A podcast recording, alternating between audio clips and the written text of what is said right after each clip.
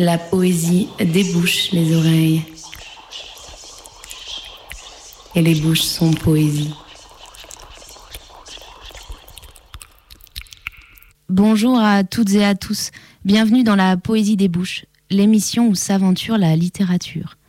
Heureuse de vous retrouver ce vendredi 9 novembre. Aujourd'hui, immersion dans l'univers d'Antoine Vauters.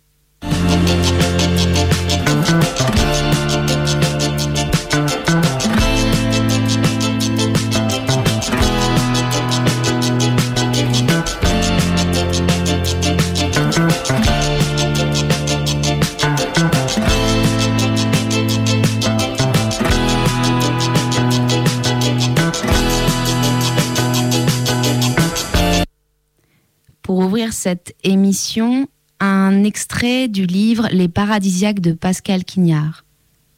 Danse.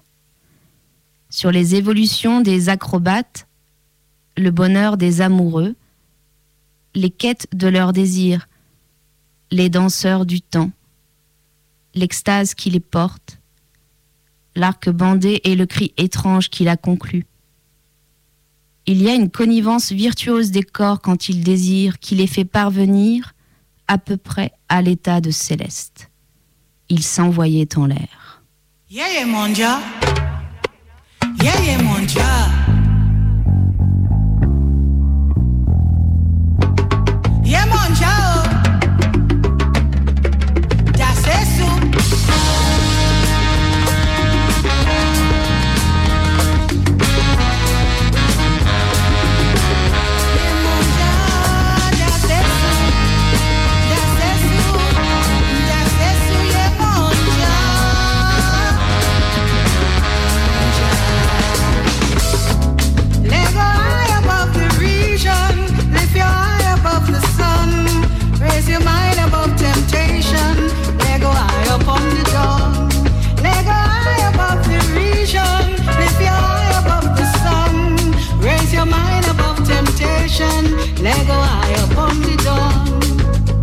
Benji, five foot nine in bone, standing on a hill overlooking the luminous city.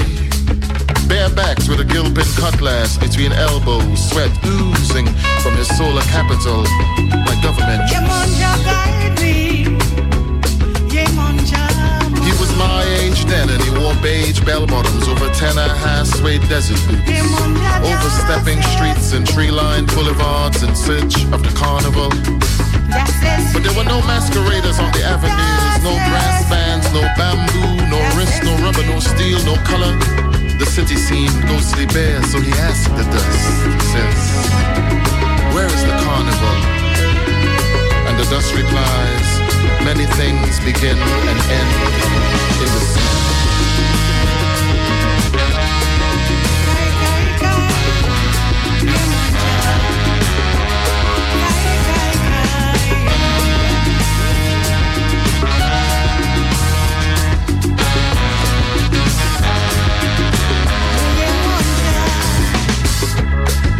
The day a black rain fell, bucketed drop and rivers rose over mountains. The storm sent shacks tumbling, the sky dim lit like a dream. Many skulls were bust just by the weight of raindrops. Milligan ran to the high cliffs on the coast and found that many had already flown east from there. They left burning heaps of bed linen, dried fish, and chamber pots of mud and manjack bitumen, and the bones of those the spirits refused flight. Milligan saw the water coming over the hill, flinging wooden beasts like sorrow and seeing this broke him bare. The suffer the love, the suffer the love bore thick tears in his eyes. But you see, my Milligan, he was a black heart man, never fearful. He unlaced his boots, he removed the sterling silvers, then he bent his head in meditation at that steep brim between the Gulf and the sea-swept hills. He had saved many lungs of breath by then. In a sack he hid under his armpit, and so he just up and leapt into the sea below. Movement that moves, movement that flows. Antoine Vauters est né en 1981 à Sprilmont en Belgique. Il est écrivain et scénariste. Il étudie d'abord la philosophie, puis enseigne quelques années. Parmi ses œuvres, Césarine de nuit, aux éditions Chêne en 2012, Nos aux éditions Verdier en 2014, et puis en poésie, Debout sur la langue chez Maelstrom Éditions en 2008. J'ai rencontré Antoine Wauters hier lors de son passage à Lyon. Un entretien intime, poétique et souriant, avec quelques jolis bruits d'hôtel. Alors bonjour Antoine Waters. Bonjour. Ça va? Très bien. Bon, tu es à Lyon parce que tu es accueilli euh, ce soir dans une des nombreuses librairies lyonnaises. Ouais. Voilà, tout à fait. Et puis là, eh bien, on est dans ton hôtel, on donnera pas le nom. Mais euh, donc, on va commencer euh, cet entretien. Alors Antoine, ton actualité est dense avec la sortie de deux romans en septembre 2018 aux éditions Verdier, Moi, Marthe et les autres, et Pense aux pierres sous tes pas, dont nous parlerons un peu plus tard, si tu le veux bien. Pour commencer, je voulais te demander comment tu es arrivé jusqu'à l'écriture et à être aujourd'hui un des écrivains francophones les plus remarqués et remarquables de sa génération. Ça a commencé quand j'étais quand j'étais aux études. Euh, je me suis aperçu très vite euh, que j'avais besoin de cet espace-là, de cet espace d'écriture, qui est un espace de pensée, un espace de de calme, de calme intérieur avant tout. Euh, et donc, euh, quand j'ai commencé mes études de philosophie autour de, de mes 18 ans, euh, l'écriture poétique est venue à ce moment-là. C'était pas du tout encore l'écriture de, de romans. Et je crois que c'était une forme de contrepoint à, l'intellectualisme et à, la pensée un peu asséchante de la, de la philosophie. J'avais vraiment besoin d'avoir un sas comme ça de décompression euh, qui me permettrait de euh, voilà d'aller d'aller dans les dans ces strates intérieures qui sont les miennes qui sont faites de questions qui tournent la plupart du temps autour de de la famille des rapports familiaux compliqués ambigus et de descendre dans cette matière là avec le peut-être le, le poids la charge euh, et l'intérêt aussi de, de la philosophie mais en, en creusant cette veine là de façon différente et pour moi avec plus de liberté D'accord. Alors moi, j'aimerais te demander autre chose. C'est que j'imagine que tu es lecteur également et sans doute que tu as quelques lectures qui t'ont marqué, qui t'ont porté. Et donc, alors, quels sont peut-être les écrivains ou tes textes de prédilection? Je crois que le premier choc littéraire, c'était Thomas Bernard. Euh, quand j'avais une quinzaine d'années, euh, un, un prof euh, à l'école nous en a parlé. Et je me souviens que j'ai découvert son premier, le premier texte que j'ai lu de Bernard, c'était Béton. Et là, la, pour la première fois, je me suis rendu compte que le, les mots avaient vraiment euh, quelque chose, un poids, une charge performative, que ce que je lisais de Thomas Bernard s'imprimait profondément en moi et devenait une réalité. Et en l'occurrence ici, une réalité très très froide, euh, très dure, très violente. Et c'est une prose qui laisse peu de place à la respiration. On se sent dans son texte enfermé comme dans un bloc de glace. Euh, et j'ai trouvé ça absolument fascinant, dérangeant. Et j'ai commencé à le lire, euh, je crois que j'ai pratiquement tout lu, les, les livres de Thomas Bernard. Et puis petit à petit, je me suis orienté vers d'autres euh, d'autres d'autres auteurs. Et il y a eu aussi le- la découverte de Jacques Isoard, qui est un poète euh, liégeois, belge, dont l'œuvre complète est publiée aux, aux éditions de La Différence. Il est, il est mort il y a quelques années maintenant. Et lui aussi, ça a été un grand choc. J'ai découvert son travail et là, là, je me suis dit, tiens, la poésie, la littérature, parfois, dans son cas, c'est vraiment ça. Ce sont comme des, des devinettes, des énigmes qu'on doit déchiffrer, décrypter. Et c'était passionnant de, de découvrir ça. Alors toi, tu cherches à, à nous faire aussi décrypter des, des énigmes? Peut-être, en tout cas, c'est vrai que j'essaie de laisser du jeu dans les textes, euh, essayer de laisser au lecteur une place pour euh, pour qu'il oui, qu'il puisse euh, cheminer, sinuer dans dans dans dans cette intériorité là, dans ce dans ce, ce monde que je crée avec une forme de liberté, ça m'importe beaucoup. C'est pour ça, je pense que euh, Pense sous tes pas est un roman, mais euh, peut-être que plus plus précisément, c'est une, une fable euh, où donc le lecteur euh, traverse toute une série de, choses. Il y, a, des clés qui sont là, mais il est libre de, quelque part de coécrire le texte à mesure qu'il le, lit. C'est ce que je souhaite en tout cas. Alors on, en parlera un petit peu plus tard de, Pense aux pierres sous tes pas. Et j'aurais une question à te demander, c'est comment tu conçois ton travail d'écrivain? Comment tu écris? Est-ce que c'est, je sais pas, une affaire euh, de temps long et solitaire? Ou bien est-ce que tu travailles davantage dans le morcellement de pièces que ensuite tu agences? Et puis il y a une seconde question, c'est pourquoi écris-tu Antoine Vauters? Je commence par la seconde question. J'écris parce que je ne sais pas euh, ne pas écrire. Je suis absolument. euh, je, je- je pense que c'est la, la manière que j'ai trouvée. Ça aurait pu être autre chose. Hein, je pense, ça aurait pu être euh, la musique. Euh, j'ai fait beaucoup de musique à une certaine époque, mais mais l'écriture, pour moi, c'est c'est c'est ma béquille quoi. C'est c'est ce qui me permet de rester debout et surtout, je pense, de ressentir le plus avec le plus d'intensité euh, ce qu'est ben, d'être là, ici, sur cette terre, de vivre. C'est là que je ressens le plus de euh, d'émotions, que je suis traversé par le plus de choses. Et surtout, euh, c'est dans cet endroit-là, ce lieu-là, euh, que je me sens le plus vaste, le plus libre, et que j'ai enfin euh, l'impression, qui ne dure jamais très longtemps, ça se passe au moment où on écrit, mais que j'ai l'impression d'être euh, ouais, pleinement vivant. Et ça n'a pas de prix. Et ça n'a et ça n'a pas de prix Ouais, ouais, bah non, c'est sûr, hein, c'est sûr. On est dans une société où on doit aller très très vite, où on est assigné à des rôles, on doit tenir des, un certain nombre de rôles dans nos, dans nos activités, euh, socialement, euh, à tout point de vue.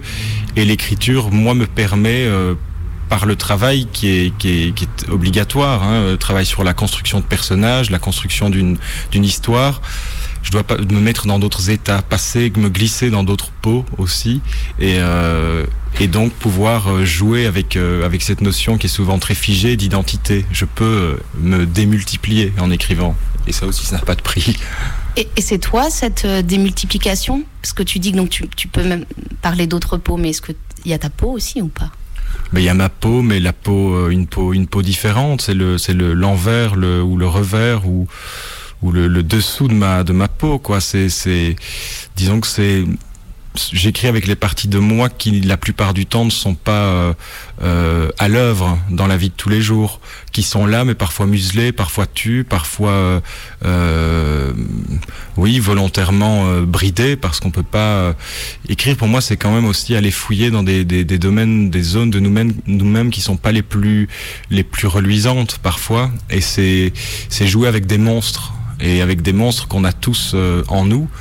Euh, alors pas forcément des monstres qui sont euh, méchants, malveillants, mais en tout cas travailler sur des zones d'ombre, des zones de noirceur, avec l'espoir chaque fois que par le, biais des mots, par leur force, par la poésie du texte, bien on arrive à, ressentir quelque chose comme une vitalité. Alors le premier morceau choisi par Antoine Vauters, c'est Obstacles par Side Matters.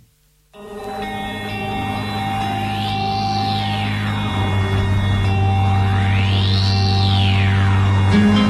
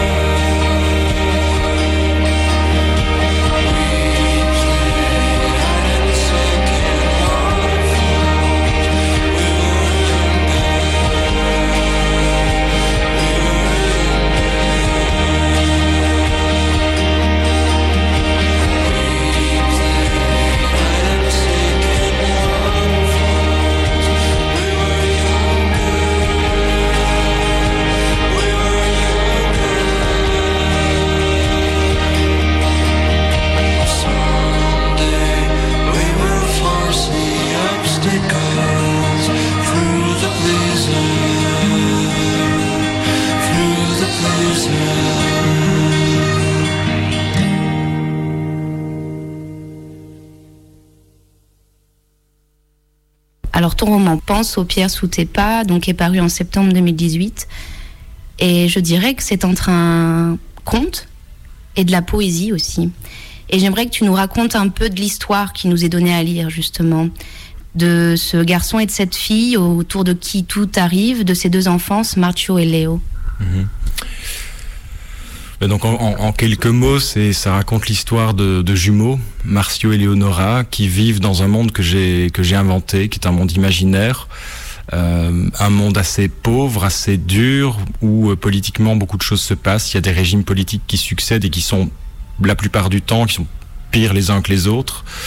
Un dictateur en remplace un autre et propose quelque chose de, oui, de tout aussi euh, impitoyable et, et et douloureux pour la pour la population, pour les gens.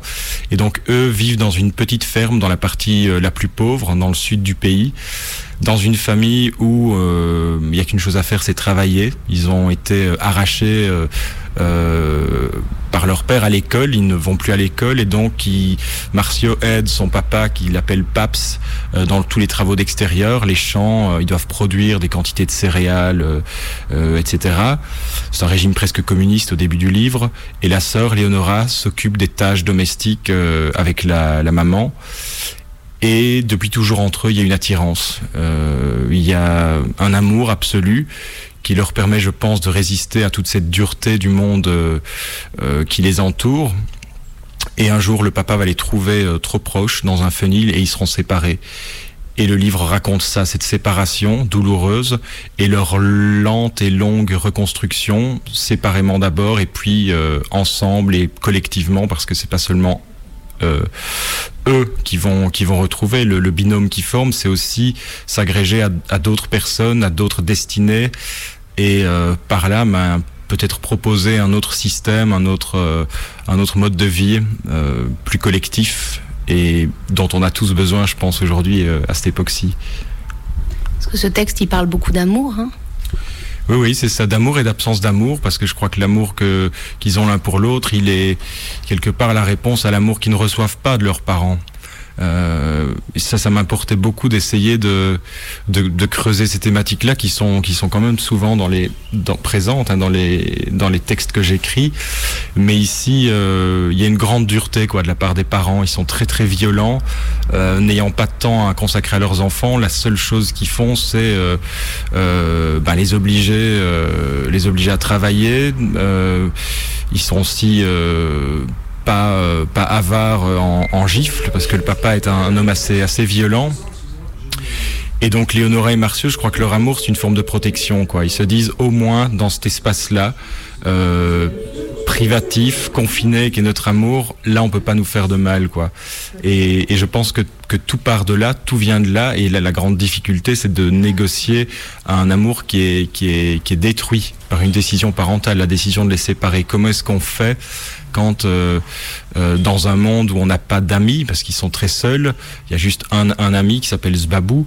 Euh, mais comment est-ce qu'on fait dans un monde où on est seul pour soi-même et seul avec son, son double pratiquement pour, pour se relever après, après un, un, tel accident, après une telle séparation? Bah, Je pense que tu vas tous nous donner envie de, de lire ce texte. Merci Antoine. On était nés jumeaux. Pourtant mon frère avait toujours été comme un aîné pour moi. Parce qu'il était le garçon et devait s'occuper des cheptels avec Paps, il partait le matin dans les vallées pleines de brume où il n'y avait pas le moindre habitant, mais une forte présence de fleuve. Et, à la seule évocation de ces choses, moi qui n'en pouvais plus d'être enfermé, d'entendre Mams me reprendre de voler quand je rêvais, au lieu de l'aider, que j'étais seul et que je rêvais, que je pensais à lui, à mon frère, mon ventre se craquelait d'envie. Je rêvais de m'enfuir avec eux et, comme eux, de toucher le ventre des bêtes, l'immensité, le ciel et les moissons et les sommets. Tous les deux, on était encombrants pour eux, et on l'avait toujours été, au point que Paps aurait préféré ne pas nous avoir et rester toute sa vie comme ça, avec Mams, qu'il rendait complètement dingue avec ses hanches en montagne de masse-pain et ses seins lourds toujours luisants. Pour autant, je ne crois pas qu'il nous détestait, mais le seul fait de nous voir courir devant lui et parfois simplement de nous entendre, l'irritait à la puissance mille. Il mettait des coups de pied dans les chaises, cassait des vases, hurlait, puis se tailler pendant des heures, on n'a jamais su où. Pauvre Paps. Le second morceau choisi donc par euh, Antoine Vauters, il désirait nous faire écouter la chanson de Dominica, La Splendeur.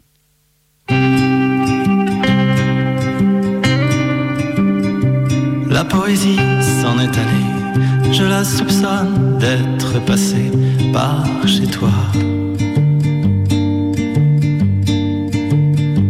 De s'être allongée dans ton lit et d'avoir écouté la pluie sur le toit. Elle avait si peu à confier, pas du genre à trop s'épancher, quelques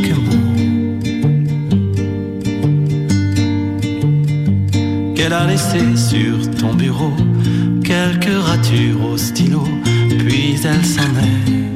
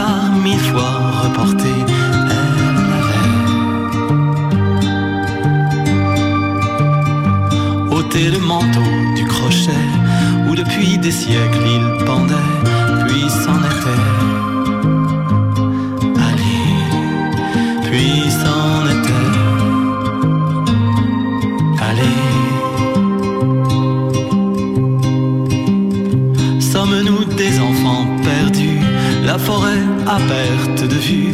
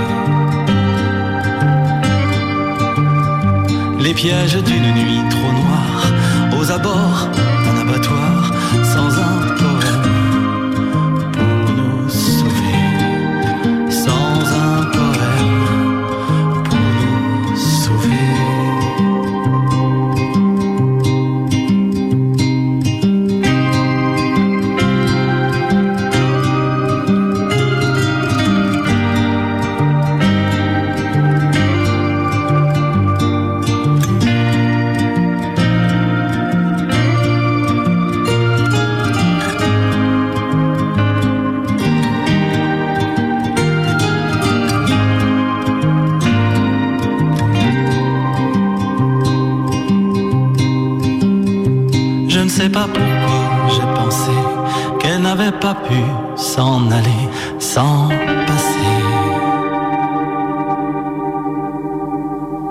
Par chez toi et sur ton bureau, j'ai vu les ratures au stylo, quelques mots qui se sont glissés sous ma peau, sur ton visage et sur tes mains,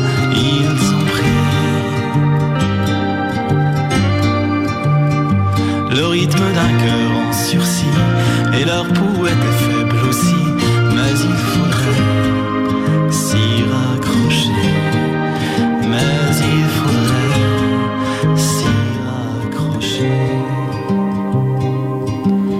Voici venu le moment d'écouter la voix de la comédienne Anne de Boissy, quelques minutes de morceaux choisis par ses soins. Aujourd'hui, des poèmes extraits du recueil Sauf dans les chansons de Jérôme Leroy aux éditions de la Table Ronde. Comme un doute. Parfois, je me demande si la solution, ce n'est pas une maison à Tarnac ou dans un coin de ce genre, avec mes livres, un jardin et une école autogérée où l'on apprendrait aux enfants la poésie, le jardinage et le maniement des explosifs, ce qui revient au même en fin de compte. Les morts ne sont pas morts. Les morts ne sont pas morts. Ils louent des chambres d'hôtel à la semaine dans des sous-préfectures hivernales. Les morts ne sont pas morts. Ils regardent par la fenêtre de la chambre la grande rue sous la neige. Les morts ne sont pas morts.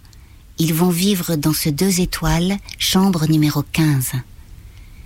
Les morts ne sont pas morts. Ils s'amusent de l'armoire à glace et de la salle de bain un peu désuète. Les morts ne sont pas morts. Ils s'étonnent un instant de leur visage du temps qu'ils étaient jeunes. Les morts ne sont pas morts. Ils défont tranquillement leurs bagages, légers, juste l'indispensable. Les morts ne sont pas morts. Ils sont enfin tels qu'en eux-mêmes, sans bibelot et sans paperasse. Les morts ne sont pas morts, sans journaux qui s'entassent, sans lettres à peine ouvertes. Les morts ne sont pas morts. Ils aiment la fraîcheur nette de la chambre numéro 15. Les morts ne sont pas morts. Ils vont sans doute tout à l'heure se promener dans la sous-préfecture. Les morts ne sont pas morts. Ils ne sont reconnus de personne. Leurs pas font craquer la neige. Les morts ne sont pas morts, comme le bruit d'une pleurésie, un verre peut-être dans cette brasserie. Les morts ne sont pas morts. Ils remarquent la différence avec le purgatoire de Dante. Les morts ne sont pas morts. La réceptionniste aux yeux bistres leur rappelle des amours fatigués. Les morts ne sont pas morts. Ils aiment la pureté reposante de la chambre bien rangée. Les morts ne sont pas morts. Anonymes et pourtant si aimables, ils s'allongent sur le lit double. Les morts ne sont pas morts. Ils lisent un livre unique, celui choisi pour le voyage. Les morts ne sont pas morts. Ils en connaissent chaque page, mais enfin ils le comprennent. Les morts ne sont pas morts. La neige tombe toujours, la neige tombe encore. Ils s'étirent, sourient et se disent Les morts ne sont pas morts. Ils louent des chambres d'hôtel à la semaine dans des sous-préfectures hivernales. Quitter Agen. 8 heures, Agen. Pluie sur des avenues que je ne connais pas, dans une voiture que je ne conduis pas. Métaphore trop évidente de la vie. Mais ne vous réjouissez pas trop vite. Il est hors de question, pour l'instant, que je me mette un pruneau. On prend. On prend des avions comme si nous allions quelque part, des trains comme s'il y avait toujours des villes, des femmes comme si l'amour existait encore. On prend du temps comme si nous n'allions pas mourir. On prend, on prend, on prend comme si nous avions des mains.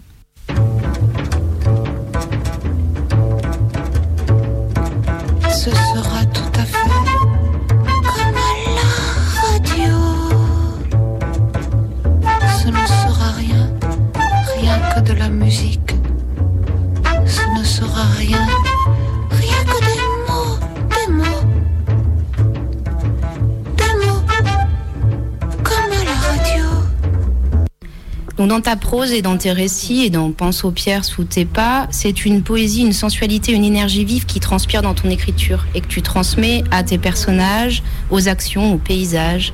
Et tu as d'ailleurs écrit de la poésie. Alors comment vois-tu cette poétique dans tes récits? C'est chaque fois différent. Quand j'aborde un texte, c'est toujours, euh, j'ai l'impression d'apprendre une langue étrangère, quoi, une langue que je ne connais pas encore.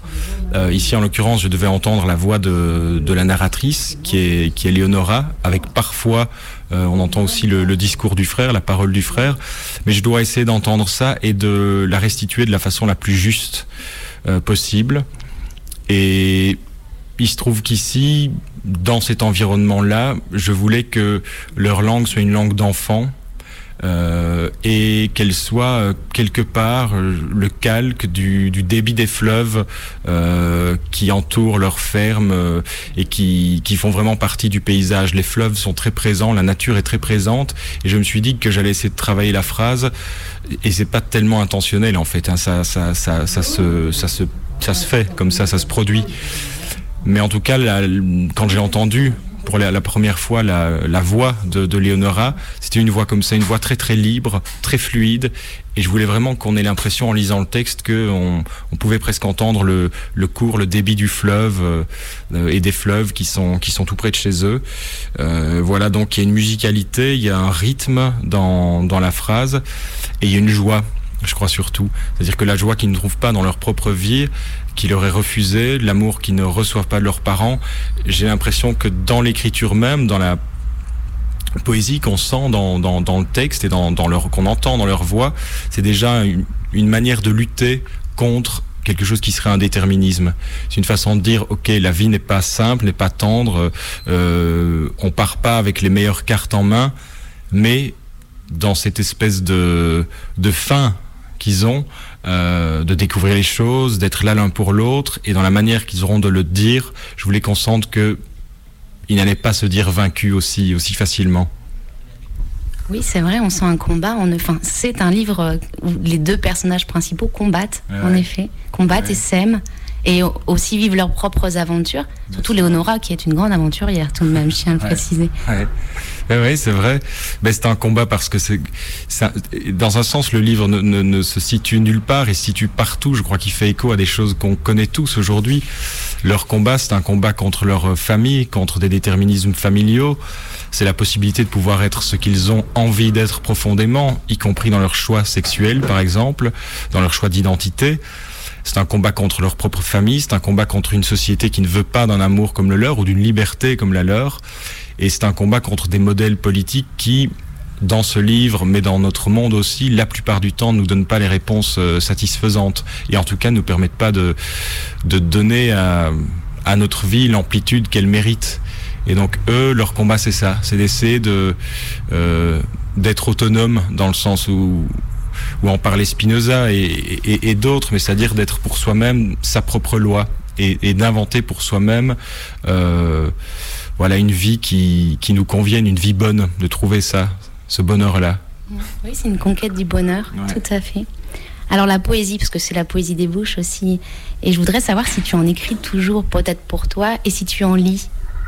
J'en lis toujours parce que je travaille dans une maison d'édition en Belgique qui s'appelle L'Arbre à Parole et je dirige une collection qui est consacrée aux textes qui sont poétiques et en même temps narratifs. C'est une collection de, voilà, qui, qui, qui publie des textes hybrides à la croisée des genres. Donc je suis forcé, obligé euh, d'en lire et j'en lis, j'en lis beaucoup. Puis j'en lis aussi pour mon pour mon propre plaisir, même si je peux avoir du plaisir aussi en en lisant dans le cadre du du travail. Mais je n'en écris plus pour le moment. Euh, peut-être parce que j'ai l'impression que je peux le faire, euh, que c'est peut-être plus facile pour moi, étrangement, d'écrire un recueil de poésie parce que je l'ai- je l'ai déjà fait. Maintenant, j'ai écrit trois romans, mais euh, j'ai l'impression que la poésie peut passer aussi dans l'écriture d'un roman et, ce qui me porte et ce qui me parle et me plaît beaucoup quand j'écris un, un roman comme Pense aux pierres sous tes pas, c'est aussi la, le- la, la dimension narrative et la construction, la construction du livre, cet assemblage de voilà de, de textes qui vont former un, un grand ensemble. Et ça, je ne l'ai plus ce défi-là, cette difficulté-là, mais aussi cette, cette grande joie, ce grand plaisir. Je ne l'ai plus tellement quand j'écris de la poésie. Euh, aussi peut-être parce que quand on lit des, des de grands poètes, de grands grands poètes euh, sud-américains, euh, euh, il y en a beaucoup hein, que que, j'ai que j'ai lu et que je lis encore, en sont absolument minuscules et pas légitimes. Et euh, et la poésie, pour moi, c'est quelque chose qui savoure, et pour le moment, je la savoure vraiment en tant que lecteur, et je me sens plus vraiment, euh, voilà, porté, poussé à ça euh, pour le moment, mais je suis certain que ça reviendra. Je crois que tout est cyclique. Tout est cyclique. Ok. Tu parles beaucoup de joie, je trouve. Est-ce que tu cherches la joie dans l'écriture, mais aussi dans ce que tu vas nous raconter Est-ce que c'est quoi la joie pour toi? Je sais pas. Je sens que c'est un, phénomène euh, important. Mais ici, c'est important parce que j'ai écrit ce texte-là à un moment où la joie avait complètement euh, disparu de ma vie. J'avais j'ai écrit Pense au Pierre pas une époque où j'étais très très mal. Euh, j'ai commencé à écrire le texte, puis j'ai dû l'interrompre pendant un an parce que précisément la joie avait déserté ma vie et puis parce que ma vie avait volé en morceaux par la même occasion. Et donc oui oui la joie m'importe mais si j'en parle autant et si elle est je pense présente dans le livre c'est pas parce que je, je tiens à, à communiquer au, au, au lecteur une, une, forme de joie béate ou je tiens pas à dire que la vie est, est formidable. Je dirais que c'est une catastrophe magnifique la vie mais mais euh, je crois que la recherche de la joie c'est le symptôme de quelque chose.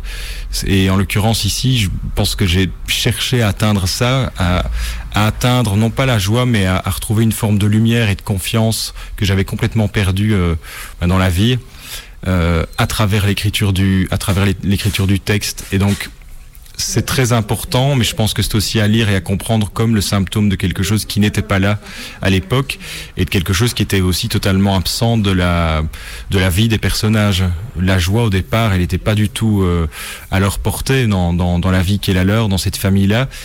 Et leur combat, c'est ce que je dis en, en début de livre, c'est terrasser les ombres, essayer de, de les terrasser, de les traverser et puis d'arriver euh, dans un endroit où on, on, on, sait, on sait bien que les ombres, on les terrasse pas totalement, mais peut-être qu'elles seront transformées en quelque chose d'autre. Et je crois que l'idée n'est quand même pas d'être totalement euh, euh, abattu, euh, dépité, et détruit par la vie. Donc, et je crois que l'écriture, c'est une forme d'alchimie, c'est transformer nos ombres en quelque chose de lumineux.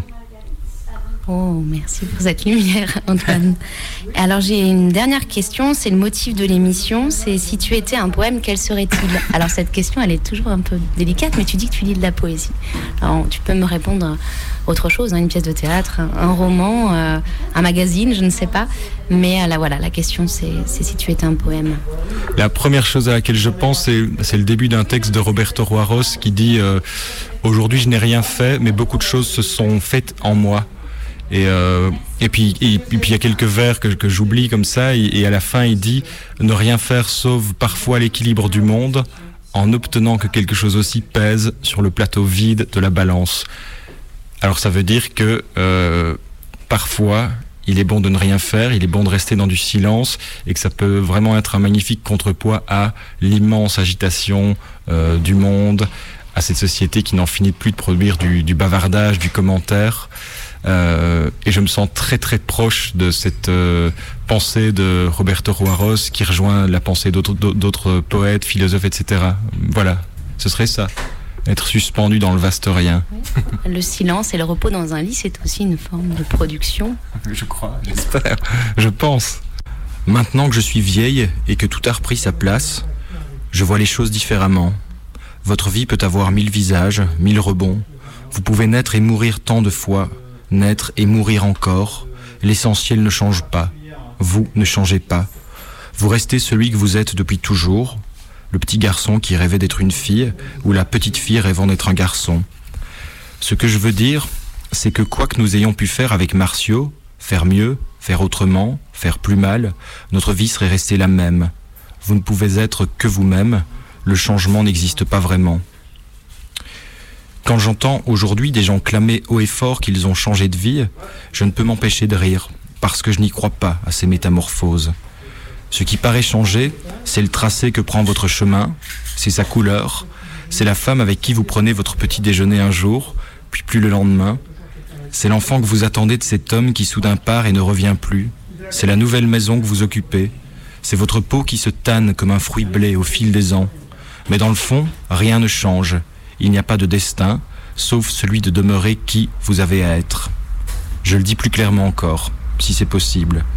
Quoi que vous fassiez, quoi que vous perdiez, quoi que vous acquériez, vous restez avec vos fantômes, avec vos peurs couleur corbeau, avec vos manques venus de l'enfance. Est-ce que c'est triste? Non, car vous restez aussi avec votre joie, dans ce bonheur qui se cache, mais qui est le vôtre depuis toujours. Croyez-moi, c'est à peu près la seule chose que vous puissiez faire de votre vie, cultivez votre joie, le reste n'a aucune importance. Merci Antoine parce que c'est, je crois, mon passage préféré quand Ah je bon l'ai lu cet été sur la plage en Atlantique. Alors il y a eu des petits, c'est vrai qu'on on a rigolé en, en off, mais il y a eu des, des petits bruits. On est dans le hall de ton hôtel Mhm. et tu, tu parlais de, de petites euh, touches de violence dans, cette, dans ces deux lectures que peut-être les auditeurs pourront entendre, des petits gling gling, des petites voix, ou je sais pas Je si ne on peut parler cas, de. quand j'ai quand j'ai dit le mot petit déjeuner, un monsieur euh, dans le près de la réception commandait lui-même son petit déjeuner, donc c'est amusant. Ce sont des synchronicités. Euh, puis non, la, bah, la violence, non. Je, je, je pense que c'est le premier passage que j'ai lu fera écho à la violence euh, dont on parlait tout à l'heure, la violence des parents, simplement. Euh, mais c'est vrai que c'était une lecture, euh, voilà, avec avec un petit bruit de fond. Mais c'est le bruit de fond de la, de la vie, de la vie qui continue.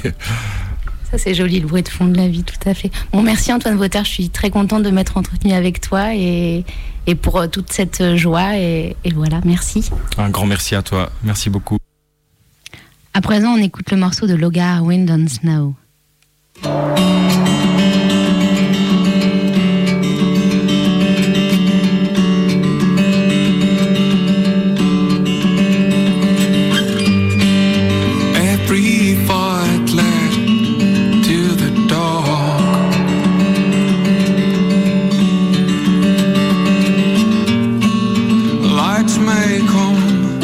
From a little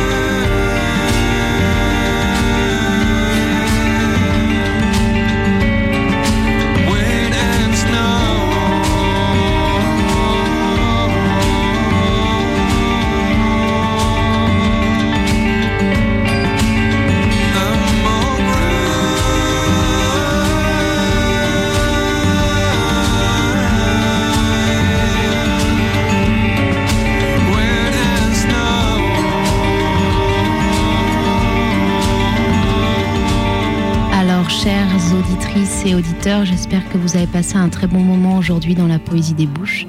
Je remercie évidemment Antoine Vauters. Merci Antoine Vauters qui, je sais maintenant, est euh, à Paris. Et puis, je remercie aussi Camille en régie. La prochaine, c'est le 16 novembre, vendredi prochain, avec le chanteur et musicien lyonnais Pandore. La poésie des bouches se réécoute, les podcasts et les références de l'émission sur le site Radio Canu, rubrique blog des émissions. Et puis également aller visiter le nouvel audioblog Arte. Voilà, je vous embrasse. Très très beau week-end et à bientôt. La poésie débouche les oreilles.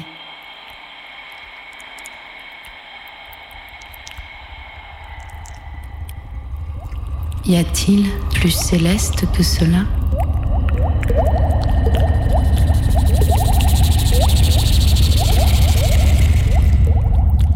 Une voix. Et ce son-là suffit pour naître.